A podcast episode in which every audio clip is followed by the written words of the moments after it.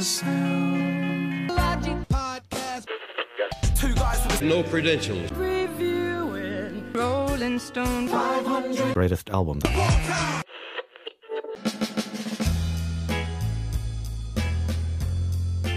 Welcome back, everyone, and thanks for joining us. Today we are discussing album number 37 on Rolling Stone Magazine's Top 500 album list.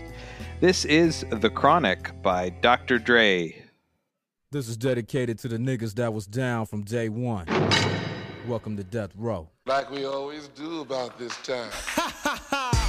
I feel like we should apologize just right off the top because I think this is a really, really significant album uh, in a genre that we don't know very much about.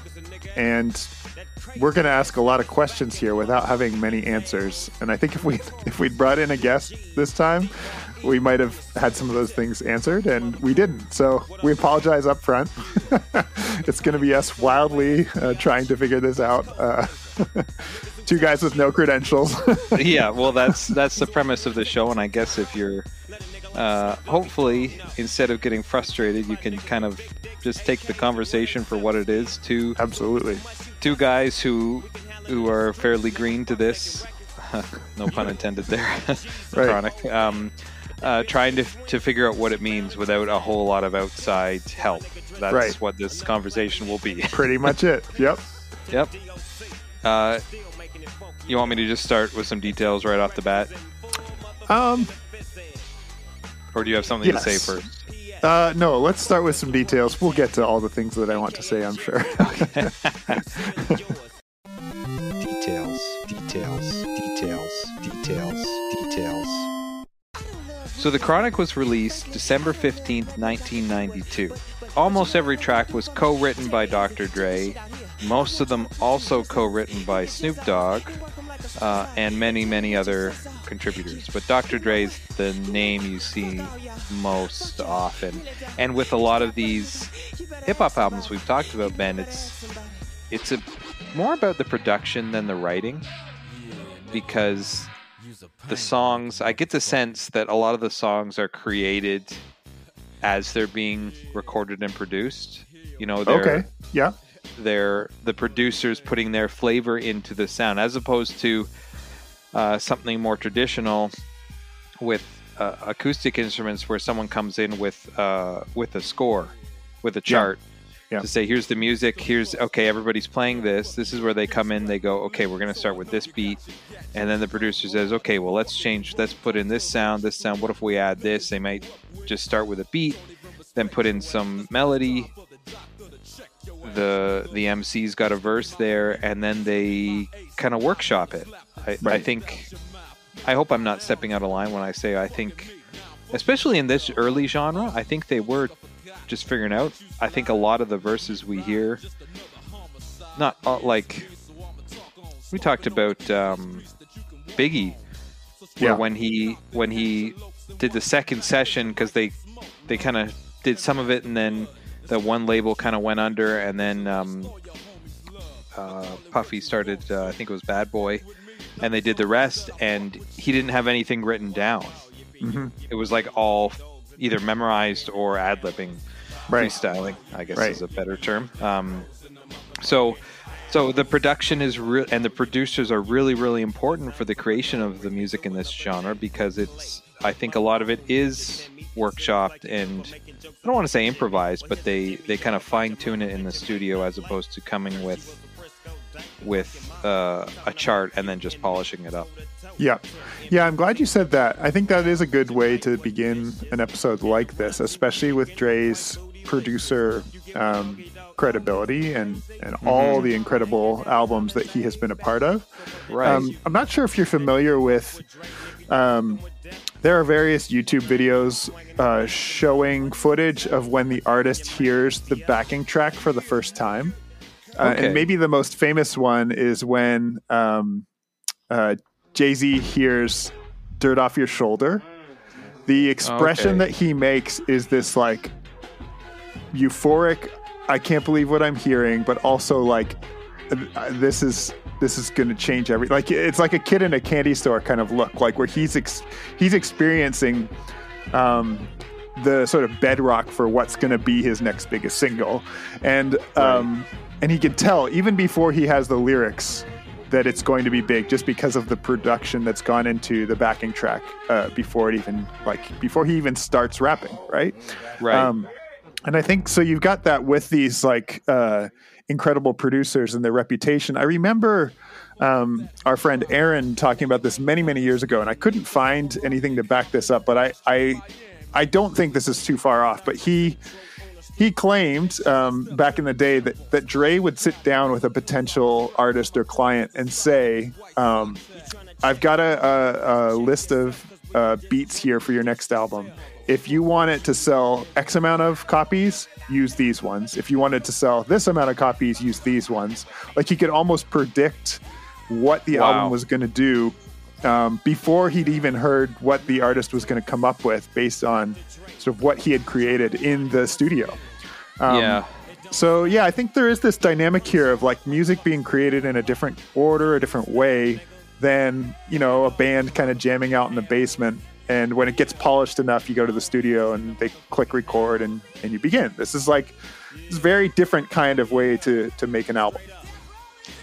Absolutely, and I think that that paints the picture very well of the collaboration that happens on many of these hip hop albums we're talking about, Yeah, which is very different than a lot of, especially when we did the 2012 list, where the first 30 albums were mostly rock albums, yep, um, and this time we're getting a lot more of the hip hop off the bat, which is which has been great and and so I think important for for us. I'll speak for myself. For me to learn about this other music, this other music that's still a driving force, like the Yeah. potentially the driving force in music for the last two decades. Um, and even when you look at the Wikipedia page, when we looked at those albums, you know, all it says at the top was all tracks written by Bob Dylan, all tracks written by uh, Page and Plant. You know, like Yeah, that's it. yeah. And then when you go to the same chart for hip hop hip hop album for every single track, it's like hmm writers and a list of them, uh, producers and a list of them for every track. You can't, you know. So I think, and I, I'm not saying that to to be negative at all. It's just a very different way to make music. Um, And I think that when we hear, or when a lot of people hear uh, hip hop and hear and and pop music, hear the um, kind of the electronic quote produced sound, think that that's and again in quotes not real or not Mhm. traditional hmm and that also means not uh, there's there's little improvisation and collaboration there. Yeah. But it's in fact the other way around because I think that story about Jay Z is is wonderful because it shows that he gets in the studio and he hasn't heard the backing track yet. right. So as opposed to again, many of the traditional, they come in, they've already workshopped the song, they come into the studio, they go, here's what we're gonna do, and they just record it. Whereas and we see in these other that they get in the studio with some ideas hmm and then using the tools in the studio to create the songs. Um, Yep. Yep. Anyways, yeah, I, uh, I'm sure that is a very a very layman's way of describing it from two guys just trying to figure it out. But hmm um, Well, yeah, and we haven't even gotten into the sampling of of other artists' music too, but that's part of this uh, melting pot as well, right? absolutely, borrowing and I from think the stuff that's already out there and making Oh, it yeah. your own, and um, yeah, so there are there are many different layers. I mean, that's ten minute explanation for Yeah. there are layers in hip hop.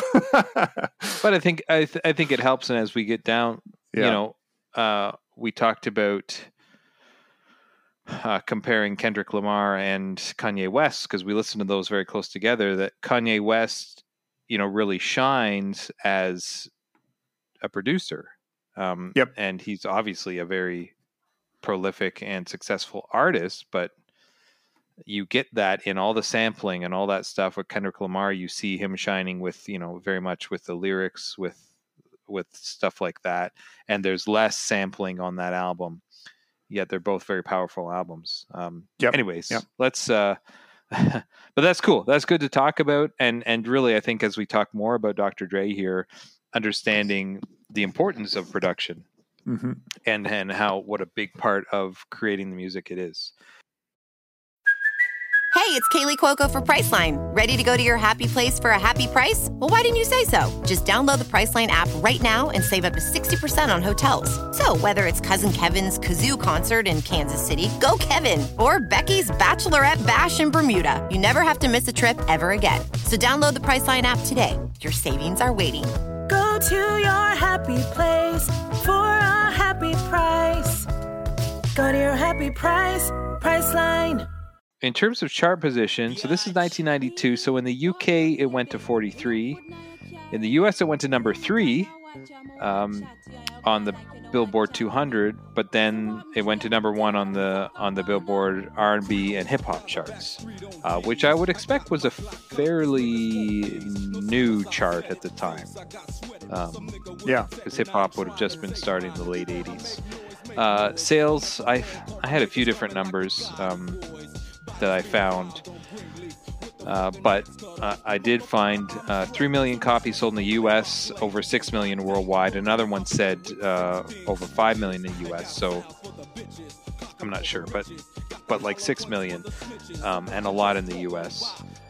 Uh, a couple notes here. So, this was the first album released on Dr. Dre's own Death Row Records. Death Row, you know, becoming one of the main labels in hip hop. Um, and this is following Dr. Dre's departure from NWA. We haven't done NWA yet, but we have talked about them. Um, and Ruthless Records. So he left, uh, I think, around '89, Yeah. and and the group disbanded. Um, I think uh, Ice Cube was the first to leave, and then Dr. Dre left. So then he starts his own record company. Uh, he's got Snoop on board, and this is the first album. Uh, and then the year after, you get um, Snoop Doggy Dogg's first album.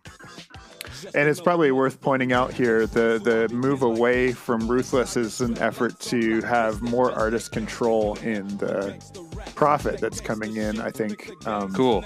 There were some questions about how honest the record label was actually being with uh, people like NWA about how much they're actually making, and um, and I think especially when you're working with um, kids, really, in a lot of cases, coming out of uh, poverty and um, signing them. I mean, it's a lot like the sort of older country music stories of like pulling kids from the deep south uh, who are really talented, signing them to these lopsided contracts where the label makes everything and the artist has to sort, sort of becomes enslaved to them.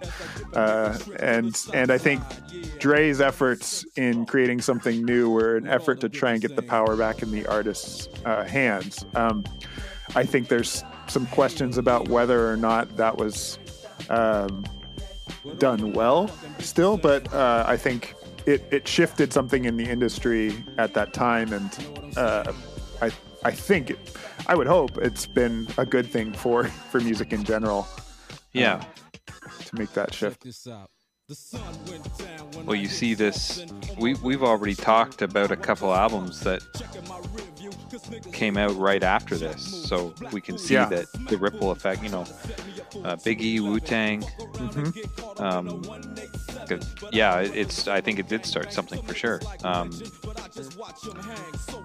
I read that uh, The Chronic is widely regarded as the album that redefined West Coast hip hop, demonstrated gangster rap's commercial potential as a multi platinum commodity, Yeah, and established uh, G Funk as the most popular sound in Yeah. hip hop music for several years after its release. Do you know anything about G Funk? Well, I, I don't know much, um, but I did a bit of a deeper dive this week, and uh, Parliament's sort of the big Right. Yeah, I read that too. Parliament's kind of the big sound if you're going in G Funk. And um, it was interesting. Uh, a couple of people who were writing about this album talked about funk music in general was kind of like the uh, the African American community's version of the Beach Boys. It was like what you played at the beach, what you played in the backyard, what you played when like the kids and Oh, grandparents were around because everyone loved it. It was lighthearted. It was fun. Uh, it made everyone kind of want to dance. Um, it wasn't controversial, right? and and so there's this very intentional move here to take something that's really gritty and edgy and like not mainstream at all, like gangsta rap, and combine it with this sort of, you know, for us white people, this Beach Boys uh, esque sound, right? To sort of make it more palatable, to uh, to make music that maybe even your grandparents would put on and be like, "Whoa, they're sampling that." Oh, but they're talking about this real um, dark stuff here. Um, so kind of like pulling uh, something in to sort of soften it while talking about really intense uh, stuff was was very intentional and kind of brilliant. I, I, I don't even know what the parallel would be today, but there's been a couple of times it strikes me that we've talked about music that is um, upbeat and light. Um, actually, fairly frequently when we talked about um, uh, Back to Black uh, with uh, Amy Winehouse, right? Like, yeah, like yeah. a lot of that music is very, very um, uh, upbeat when she's actually talking about some like really dark stuff there, right? Uh, yes, and the older older style sound too. That your grandparents might put that album on and then suddenly be traumatized by what she's actually singing about. Um, right. But yeah, something interesting in the, that mix here that that Dre, uh, I guess, is sort of an origin um, person for for making that happen. Right, and and I think it, it has to do with relatability. Mm-hmm. I think we hear that a little bit in, in Public Enemy from the, the mid to late '80s too. But yeah, uh, and and throughout hip hop, so often it's older tracks that they're sampling from jazz, funk, blues. Yeah. yeah. So there's this callback to to the precursors of of the music there, which is I think helps. You know, I don't think Dre expected that 60 year olds would go out and pick up his album yet mm-hmm. if you're his age or a little older and you grew up with all this music there's something else relatable you're hearing yep. the lyrics that you know maybe you relate to because you grew up in the ghetto mm-hmm. um, and you you had the some some of the same issues that Dre's talking about but also you're hearing the music that you grew up with with your family your parents and grandparents so there's all these things it's it's it's very clever yeah. um, it's great so this is this is this album is the chronic but the follow-up this is another interesting thing about dre the follow-up album which is nine years later almost a decade later called 2001 and i remember i remember that music when it came out i don't Yeah. remember this one um and like uh still the dre and forgot about dre stuff like that um it was often referred to as the Chronic 2001 because of its similar themes and inclusion of the marijuana leaf on the cover. Um, tracks like, uh, yeah, still DRE uh, that reference this Chronic album. So that's that's interesting. Right. And I always assumed, I, I think we're in the same boat, Ben. I always assumed that Dre was just kind of this prolific artist who released so much music because you heard about him so much. It was always kind of Yep. growing up, I felt like he was always in the forefront and on the top of the list when it came to kind of the best hip hop artists. But uh, Yep. he really hasn't released that many albums, has he? No, I think just the Like- single like one after three in total, right? 2001. Uh, Yeah. yeah. So since 1992, what is that? Uh, we're we're closing 20, in on 29. 30 years, right? Yeah. Uh, he's he's released three albums, and uh, yeah, they're all kind of highly regarded too. So it's not like he's uh, putting out a dud and then waiting 10 years, but uh, yeah, it's really fascinating.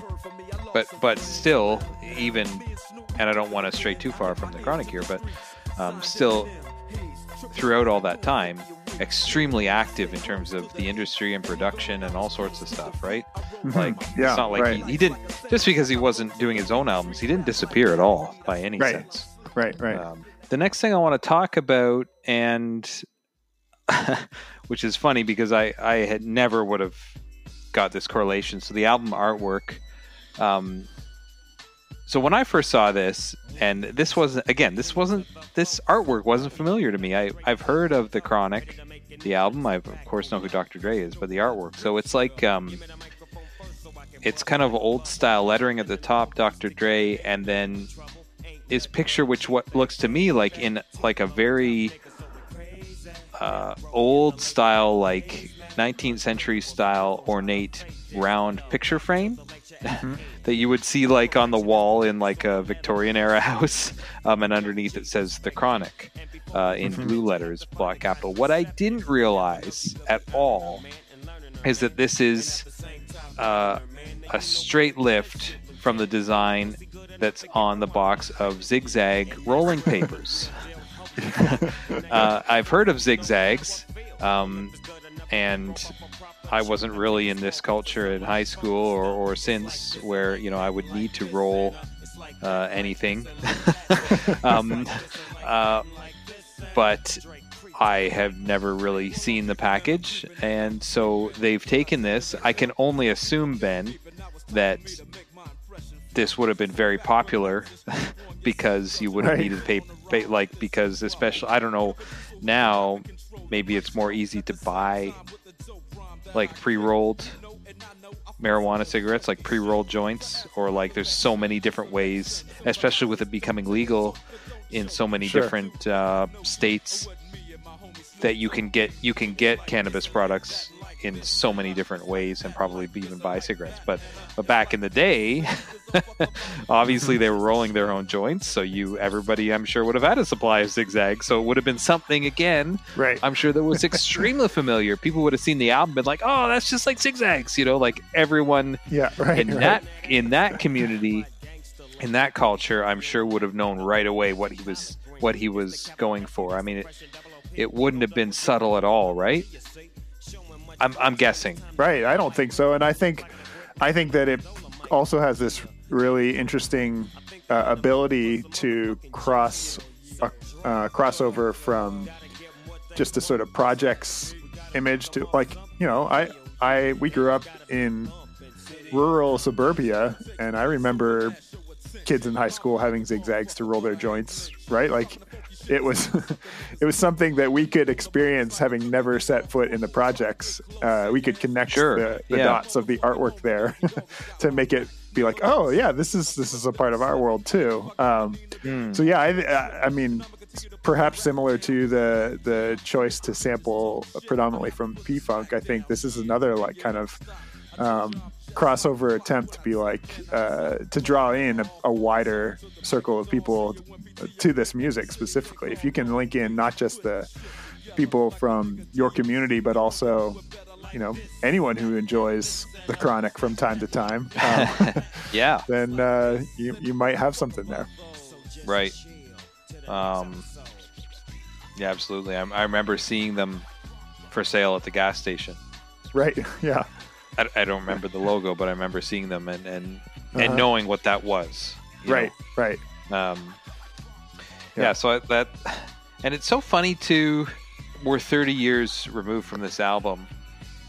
We're fairly uh, educated uh, people, men who who understand, a- you know, a, a decent amount about culture, but this this zigzag logo is totally foreign to me Mhm. because it's not something that was part of my experience, right? Right. Like, right. Yeah. uh, Yet I totally agree with you that people across, you know, Western culture, it's something that if if you if you ever rolled your own joint, you probably recognize this logo. yeah. hmm Um, but yeah, that and and and also it helps me understand because I was like I didn't understand. Why is he in this ornate picture frame? Like that's bizarre. Yeah. but it's Yeah. obviously totally related to the chronic. Yeah. Um, you know, the words right there. So yeah, Yeah, that's yeah. kind of cool. Um, again, I feel like anybody seeing this album when it came out who was into that, who was part of that culture, uh, would have known right away. Yep. What was happening there. Um, Yep. Again, would have been great to uh, to have a guest who maybe was was into this when it came out and who would have been like, "Oh yeah," could could could share some of the reaction of people who saw it for the first time. But it's just us. it's just us. Sorry, everyone. Um, okay, so obviously, this is an album that you and I had not listened to Mhm. before. Uh, was there anything you were familiar with, Ben, at all? Um. Oh yeah. Uh. Nothing but a G thing. Okay, Uh. Definitely one that I would have heard. Uh. Probably a number of times. Um, I think that's it. Uh, I was surprised. I thought, uh, and actually, in going just recently and looking through playing a few songs from 2001, I think I would. Uh, per- perhaps it's just because of when they came out, but but man, I knew like half of that album. Um, Yeah. and uh, yeah. so it was a bit surprising to me to see how little I knew from this. Um, based on I know I know this album, I know its cover, I know its legacy. I think I would have assumed that you know, even though I was sort of only connected to hip hop through friends who listened to it, and it was never really my thing. I assumed that I would have known more from it, but but maybe this was just sort of a a few years earlier than what our peers who listened to this genre would have been Yeah. um, digesting at that time. You mentioned our friend Aaron, who who Yeah. we spent a lot of time with, who listened to a lot of hip hop and was into this. Yet, I mean, he's a year younger than us, so he would have been like nine years old when this came out, Right, um, right. and not not into certainly not into this uh, Right.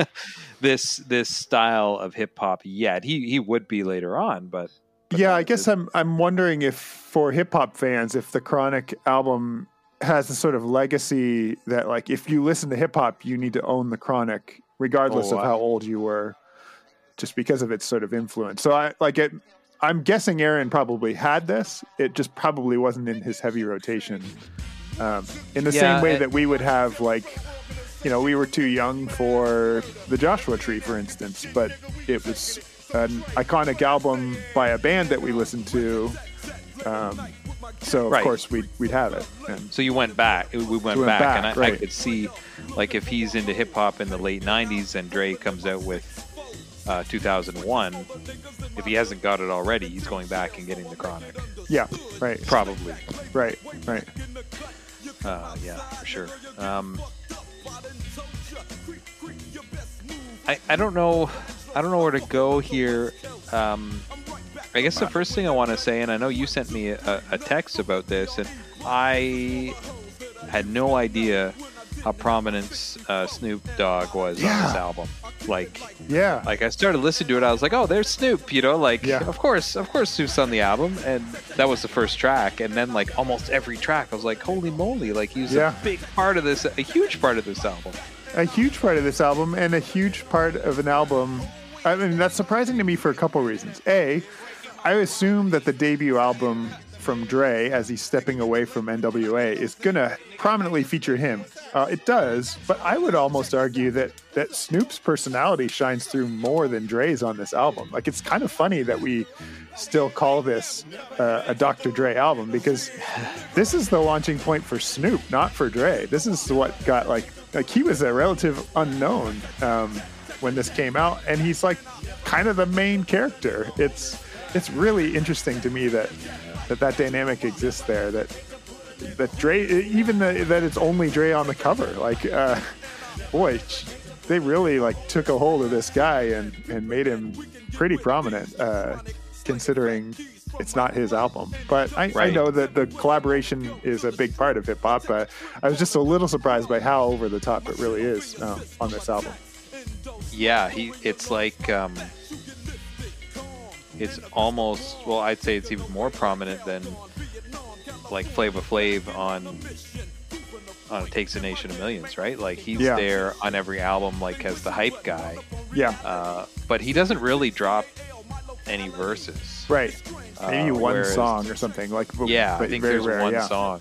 But in this, like Snoop's like having at least one verse on most of the tracks. And Mm-hmm. and I think I, I would agree with you that if not more, at least the same, that his personality and his uh, his style comes through on this Yeah. album. I wouldn't Yeah. I wouldn't necessarily say that it overshadows Dre's, but it's like he, he's on here a lot Yeah, Um, yeah.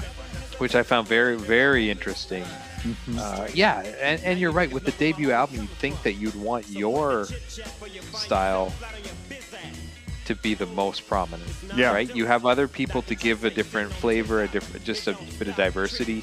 And he has some other, Right. some other artists on as well. Nate Dogg, who was a, a huge um, part of that early scene, part of Death Row Yep. uh, as well. Uh, so he's on here and some other artists, but uh, yeah, Snoop's on it a ton, which which was just again totally ignorant, but really interesting. There's some familiarities to the way that this album is constructed, uh, similar to uh, similar to a number of the older hip hop albums we've looked at. There's these little talking interludes between. I mean, really, I guess across eras of hip hop that we've looked at. These little talking interludes that kind of set a, a tone or a vibe. Um, there's there's a lot of really like raunchy uh, and graphic talk on this album. Um, there's a lot of stuff just to set a sort of aggressive tone or mood or attitude um, throughout the album, and um, and it does kind of move through a bit of a, a theme and a story, I guess that uh, maybe not quite as clearly beginning, middle, end as some of the others. Uh, not like ready to die necessarily, die, but yeah, but um, but still has this sort of like crafting a crafting a space or crafting a narrative as we as we go through it, um, which I guess is sort of a standard part of of how you build a good hip hop album. absolutely the, the sketches are very important. Yeah. The skits, the skits in between are very important to hip hop. Um, again, yeah, often very vulgar, but they're telling they're telling the story, and again, it's the relatability. Um, Yeah, you know, a lot of them are obviously you know fictional, but but a lot of it can be related to like talked about. Uh, Big had already served some jail time when Yeah. he did his album. Snoop, Snoop at this point, this album had already served some jail time.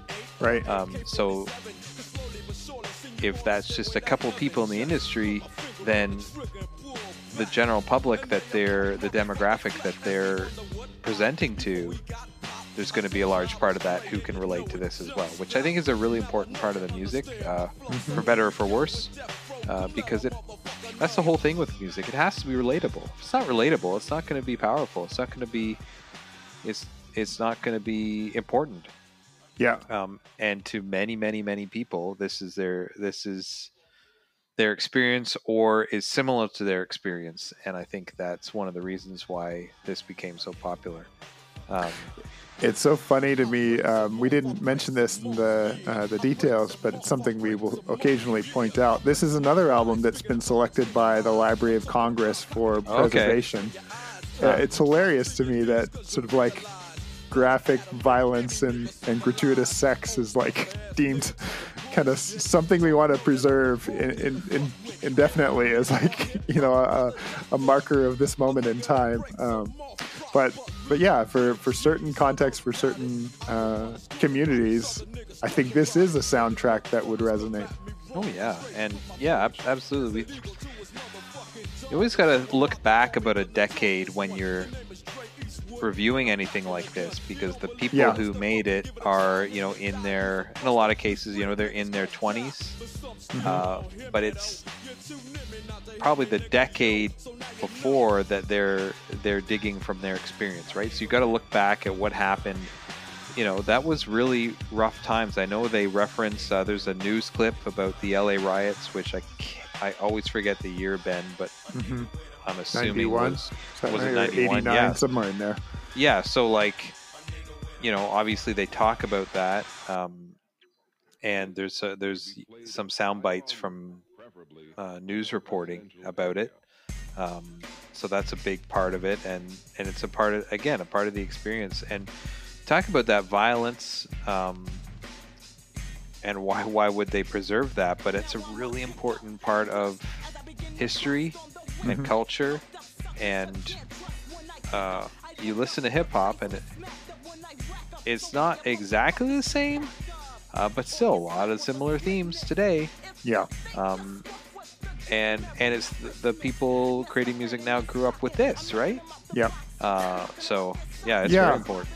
I, I feel I have two voices in my head. One is uh, the voice of um, uh, Daryl, who, you know, if you haven't already heard our conversation about language in hip hop, um, please go back and listen. Yeah, that's Uh, that's a good one. That's on our, our Kanye review, right? Um, Yep. At the beginning of that episode. so I, I have that voice in my head saying like, you know, don't dismiss something just because of its language, or don't dismiss something just because of the way they're telling a story. The other voice I have in my head is uh, Glenn Guytons, who who helped us navigate uh, Public Enemy's. It takes a nation of millions. Who did say there are times where he gets frustrated um, by hip hop specifically, and often gangster rap as like uh, kind of celebrating or glorifying really painful and difficult stuff. He he said Public Enemy he he appreciated because they often didn't celebrate the, what they were talking about. They like tried to pull back the curtain on poverty, violence, um, and things like that. And I guess I, I feel those two things in tension here, right? Like the, on the one hand, this is this is someone trying to capture a feeling and a mood on this album, trying to tell a story, trying to, to, to explain the context that he grew up in. On the other hand, I feel like there are times where it does lean into like uh, especially the revenge elements of this album. He, he does a, he spends a lot of time talking about his former NWA bandmates that he's got problems with, uh, and also producers who have um, uh, or record label executives who've taken advantage of him, um, and it almost lifts up the violence of like revenge as like uh, something to seek rather than uh, you know pulling back the curtain on the violence of his context. So I don't know. It starts to get kind of like splitting hairs there, I guess, a little bit to to sort of say this is justifiable part of hip hop, whereas this feels gratuitous. But I don't know. I, I find myself doing that as I listen to this album too, and um, I don't know how healthy that is. Maybe I'm I'm overthinking it, but uh, but I I feel that compulsion as I go through uh, this album. Well, that I think since you bring that up, that uh, I had some questions about that as well. Um, so I found listening to it, the lyrics that were, uh, you know, overly uh, sexual, violent, aggressive. Those those were very challenging Yeah, to me, and and I found it hard to enjoy the music because a lot of the music I enjoyed, but I found it hard to enjoy it because of that.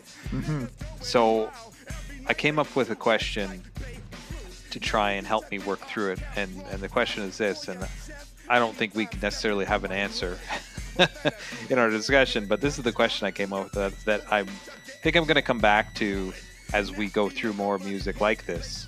Um, how do we allow artists to express themselves genuinely and also reduce the amount of, of sexism and violence in their mm-hmm. lyrics? yeah, So as you're you're talking about that, and I'm thinking, well, this is an artist who's telling a story. Should we tell artists not to tell their stories in a way that offends us? right. And if we do that, are we allowing them to share their very important story with the world? Because I feel, and I think you would feel the same way, that everyone's story, Right. especially now, everyone's story is important. Right. And for those who have an artistic ability and a voice, and a voice that could be heard by millions, uh, that's important for them to share their story. Yeah. However, is the way that stories are shared sometimes, although they're important, is that can that be damaging and negative in the way they're shared? So I'm wrestling with this because I'm listening to going, ah, I have a lot of problems with this and it makes me uncomfortable and some of it offends me. Uh, yet, once we start, and I don't want to get onto a whole conversation about censorship, but once we start censoring, Yeah. what are we losing from Yep. censoring? Okay, so that's my challenge is that I want to hear music with less sexism, Mm-hmm. uh, with less violence, but I also want artists to be able to, be express authentic. themselves. Again, if you go back to, Yeah. uh, please, uh, if you're interested in this at all and you haven't yet, listen to our reviews of Kanye West, uh, my beautiful Dark Twisted Fantasy, and also Kendrick Lamar's uh, To Pimp a Butterfly, where we talked to Daryl Foster on both those albums. And the conversation uh, on Kanye was about language, but then we had a, another conversation on Kendrick Lamar about um, sexual language, Yeah. and he gave Yeah. us his take on on why that's so important in black music and the reclaiming of uh, black sexuality that was uh, taken and oppressed and perverted for decades and decades and centuries Yep. uh, out of the out of out of slavery and even segregation and all that, where uh, it was sort of I don't know. He, he says it a lot better, so please listen to that. But how sexuality was really uh, censored and oppressed and controlled and perverted by by the white culture, Yeah. um, and how a lot of this music is and lyrics are trying to reclaim that. I think that uh, I don't want to I don't want to say too much more because I think I'm speaking out of turn and out of you know and, and speak just just and it's not it's not my place to talk about it but you Yeah. hear if you compare albums like this and Biggie were in the sketches and and a lot I've heard a lot of other hip hop albums in the past where there's usually one sketch one skit that is just sometimes there's a bit of humor there but it, it, there's a sketch of, uh, about people having sex. Not, like not Yeah. about it but like Yeah. portraying you know uh, an, an act right? Um, and we get that here in the doctor's office. We got it in biggies um, as well and, and many many albums. And then you compare it to i'm not saying that it doesn't happen in more recent albums but in kendrick lamar's where you get that portrayed but in a very different way and not quite as like just straight up in your face because i think it with a lot of that early hip-hop too it was like well we can create the music and the art we want to create. We're just going to do that. So you Yep. just throw everything, like all the language, all like Yep. you know, you hear. We listen to Public Enemy, and I they they don't use the N word on Public Enemy at all, do they? I don't think they do. Don't think If they do, it's like one or one or two times. Um, uh, and that's like in what eighty eight Something and then like you that. move like just a few years and, and i'm not as familiar with nwa but we talk about just early 90s you hear uh, albums that are just filled with the n-word. So you see the shift and you have you know dr dre he's uh, and and uh, puffy um, they start their own record album uh, record labels rather and then it's like we're just going to use all the language and all the imagery and everything we want because we can and this is this is the, the story we want to tell. Yep. and i feel a shift of that to more modern hip-hop where it's still there but it's less overt it's a little more refined. You can call that censorship or you can call that just trying to tell the story in a different way. Um, but again I, I i hear the words of daryl saying you know it's that black community trying to reclaim Yep. that piece of their identity that was really taken away and oppressed for so long. And I certainly like have a ton of respect for that and and I'm so fascinated by how that evolves and how really important that is. And I don't want to Yep. I'm not saying any of this to belittle it at all because I'm coming from a totally different place, a place of privilege. And still I think in general we're living in a sexually oppressed culture where there's so many Yeah. mixed messages about sexuality like uh, I don't want to go down that rabbit trail right now. But um, yeah.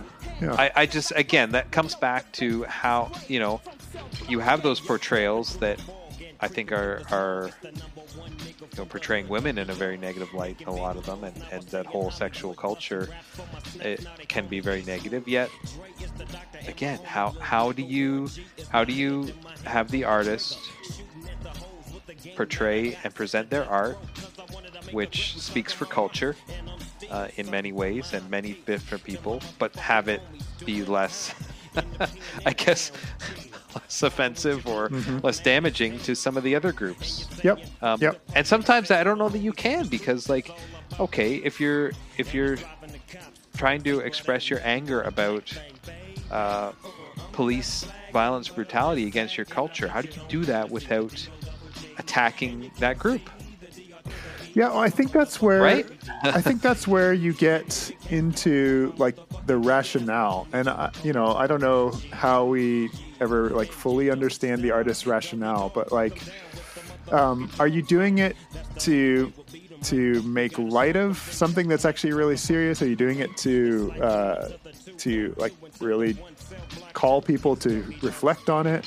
And and how do you make sure that your audience understands that? Like, so a very recent album that we looked at again was the Beatles' Rubber Soul, which has that very awkward um, "Run for Your Life" song on it. Um, Right. Yeah. I'm I'm working my way through the very long and sometimes way too tedious uh, Beatles biography by Bob Spitz, and they they kind of lived a really misogynist and reckless uh, early life, and that song Right. kind of fits with the careless fun they were having. Sure. Um, so I, in hindsight, I look at that song now and think like, you, you guys are really assholes here, like treating women poorly, right? Yeah. They, they weren't Yeah. doing this to like try and pull back the curtain on partner abuse. They were doing it because they actually did want to chase down women who were cheating on them um, at times. And uh, you know, is that is that healthy? I, I, I guess when I hear you talk, I also think about like like television art forms, like All in the Family. Um, gave us this really uh, grouchy, grumpy, uh, conservative old man, right? Who the writers of that show thought the audience would laugh at and and sort of pull back the curtain on, uh, you know, his his backwards nature. Um, many people did view Archie Bunker as that, but a lot of people actually created a hero out of him and like pointed to him as someone they want to aspire to be. I want to be that crotchety old guy who doesn't want the world to change. And and so Right. then you're you're left Huh. with this like, what did that do to our culture? That actually gave um, you know, Gave a some voice. some backwards folks a voice to to continue to belit- belittle their spouse, to continue to shut down any kind of um, work for change. Uh, so so I don't know what the result was of the chronic in in our society, but I wonder, I guess, if that's a, a, a metric we can use to say like, with this artistry, did this person accomplish their goals? Um, Mm. Did it lead to an even worse environment after this album came out, uh, or Mm. or a better? And um, maybe that's an unfair thing to to hold an artist to that kind of accountability uh, because you know they're not necessarily trying to change the world with a hip hop album, but um, maybe that's one way that we can sort of say like um, this makes for good quality stuff here versus this is done to exploit uh, marginalized people even more. Right. Uh, I think I think that's a good place to to table that conversation. Um, Hopefully, uh, we could go on for several I- more we could- hours. we I'm could go on. and and again, it's it's hard to. I recognize talking about that that uh, we're talking about that from from a place of privilege, Absolutely. really from outside looking in, and Yeah. and I don't think it's fair to go too far on that because I'd really much have that conver- rather have that conversation from from people who are who are part of that culture um, and who who have a lot more experience and education in it. So I, I'd like to leave it, but but I think it's really important because again, and a lot of people who listen to this and who are you know going through that Rolling Stone list um, are not going to be from that that upbringing that that side of it. So we we need to find ways to engage it too, and maybe the more we engage it, the more we can help you know be a part of of reconciliation and and unity, right? hmm Yeah, I mean, that's, Yeah. that's more your line of work, Ben. Amen. Uh, but but so yeah, back me up. uh, but but yeah, that's that's what that's what that's what I want. I know that's what you want. Um, and and I don't think like we would never have a hope to do that if we don't engage this content. right. We need Right. we need to If we don't listen, as you and yeah exactly. You and i as as people of privilege we, we need to engage this content. We need to ask these questions. Um, it's okay to struggle with them and feel uh, out of our element but we need and we need to uh, we need to look to people to help us. So uh, before we move on if you're listening to this and you're frustrated by this conversation and and you're someone who uh, who can add to this um, who grew up in again in this culture uh, please reach out to us. There's lots more hip hop albums. We would love to have you on as a guest, even if we've never met before. Help us um, tackle this from from a better point of view and help Yeah. us uh, learn about it more because that that's that's what we want to do we Yeah. we don't want to just be Yeah. an outside voice we want to understand it better and have insight from people who've lived this um, please by all means uh, reach out to us. Man, where do we go from here? well I, I i think i think we've talked long enough um i knew that this would be an album that we wouldn't talk about the tracks as much and more talk about just kind of the the idea around it um, Yeah. and especially because it's it's not music that we have as much familiarity with and i think that's okay Yeah. um uh uh, again, I, I struggled again mostly with the lyrics. Uh, the the music, the sound, I liked. You know, and a lot of it was nostalgic as that early '90s sound, um, which is as we're coming into our formative years, our coming of age. We're hearing this on the radio. We're hearing this if we go out to a party or a club. Um, we didn't go to many clubs, but uh, uh, Yeah. we're hearing that uh, as modern music. So that was nostalgic.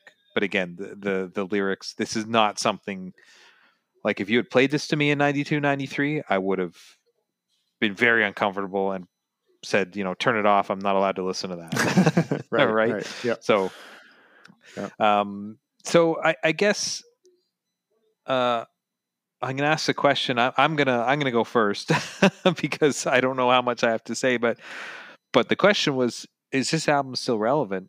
And as much as I found it very uncomfortable, I have to say yes. I have to say it's still relevant because Yeah.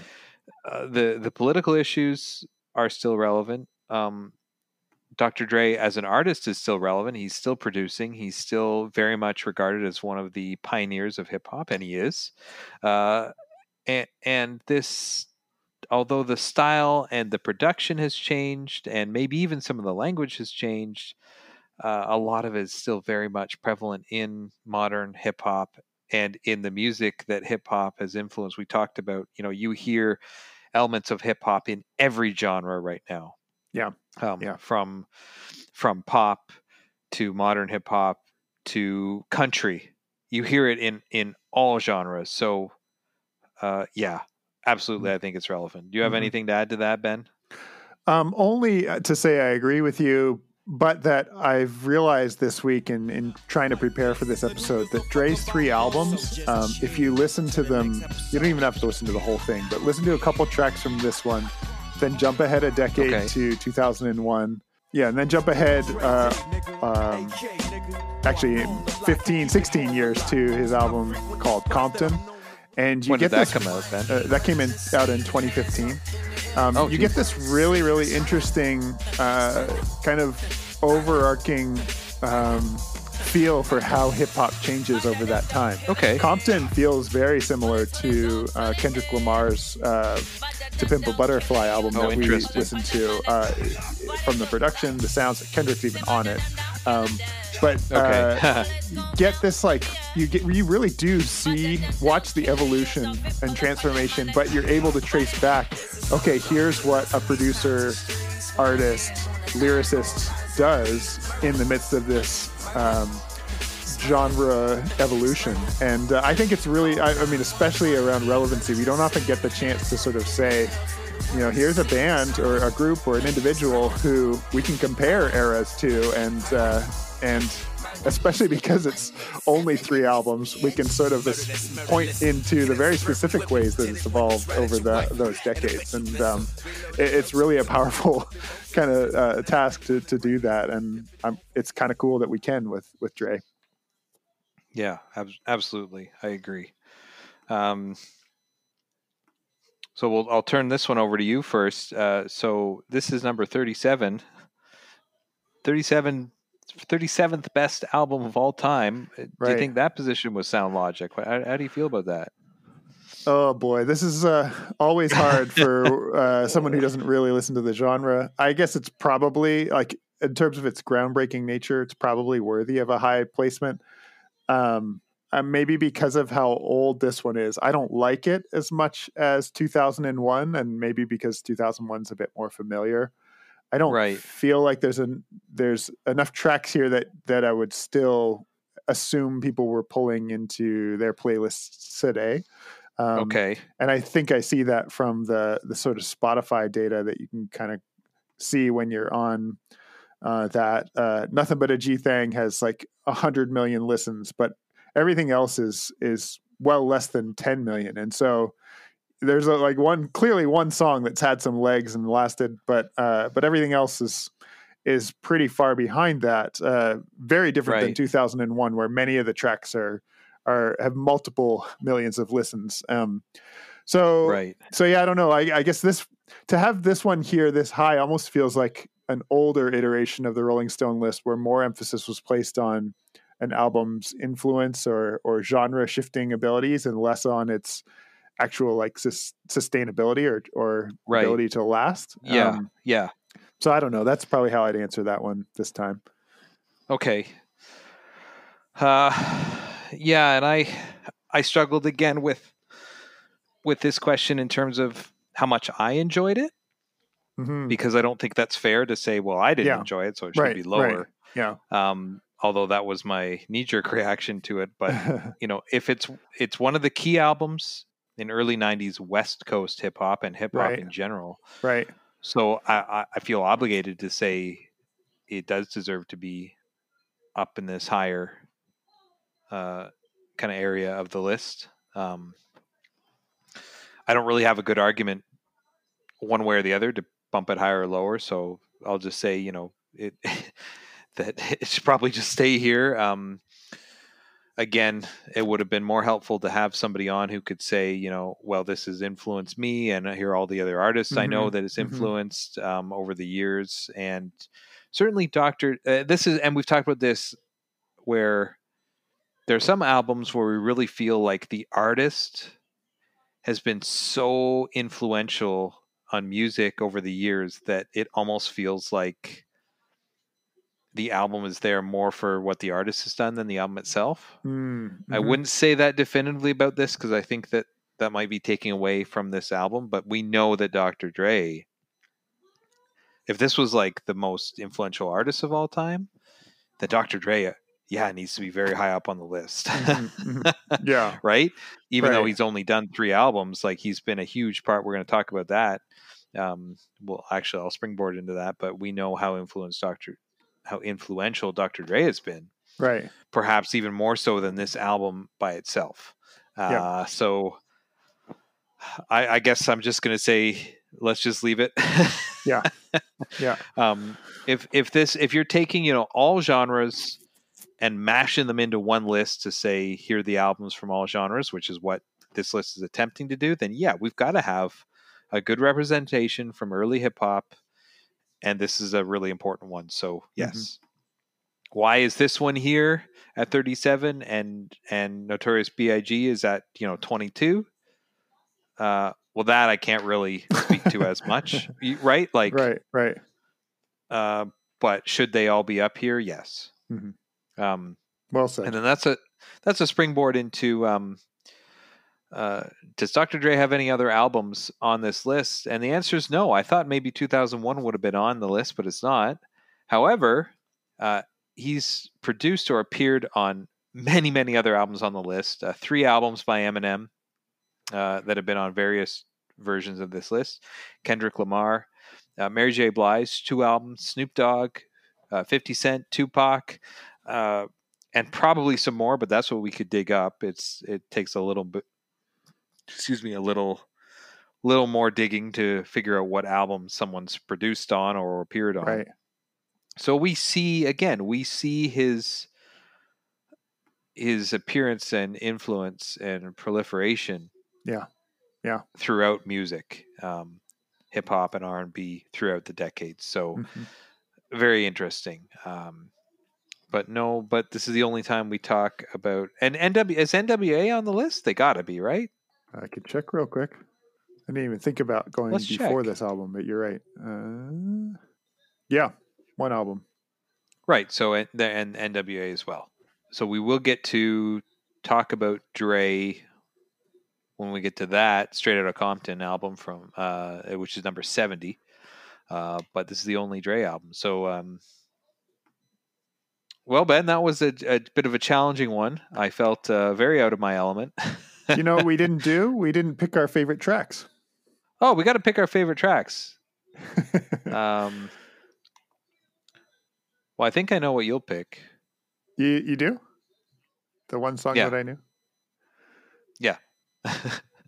Is that okay? Well, you better tell me what you're. Uh, This is a a song that I don't even want to say the the title of because of the word that's in it. But the day the N word took over, I think is the Okay. one that I find. Okay. I don't even know that I'd say I like it the most, but it's like got a kind of weird. um uh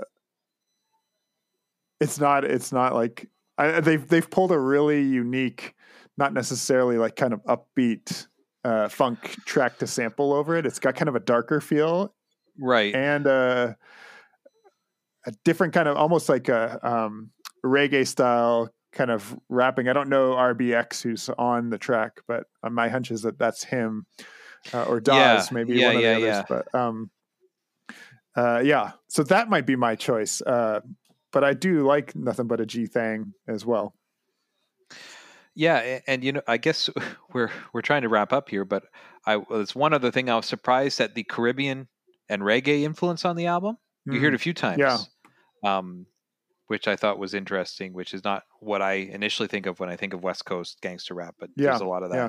Um, well, that well that that's cool. Uh, actually, the track I want to pick, uh, which I found very catchy, was uh, and I believe was one of the singles, was "Let Me Ride."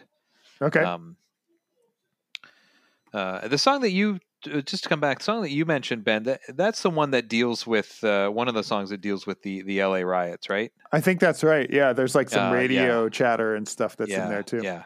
Okay. Yeah. And, which, of course, is really really significant, um, an important part of this music and peop and their experience, right? And was a Mm-hmm. huge like it's still an issue today. We hear about that on To Pimp a Butterfly and so many other things. So yeah, uh, yeah. So I'll pick Let Me Ride. Sounds I really good. like that one. Well, that will bring us uh, bring this review to a close. We hope you enjoyed it, uh, Ben. What we got coming up next time? One of your favorites? Yeah, next time on the Sound Logic podcast, we revisit an old favorite. Um, this is album number 38, Blonde on Blonde by Bob Dylan. Oh boy. You'll get to hear us chat about that. Uh, one of my favorite Bob Dylan albums. Um, not one of Ben's, mostly because it's uh, by Bob Dylan. uh, until that time, we hope that you're well. We hope that you take care of yourself and those around you. And we hope you'll join us next time here on the Sound Logic Podcast. Take care. If you like what you hear, subscribe on your favorite podcast app and write a review. Send us a message at our Facebook page, on Instagram, or through our SoundLogic podcast Twitter feed. Thanks for listening.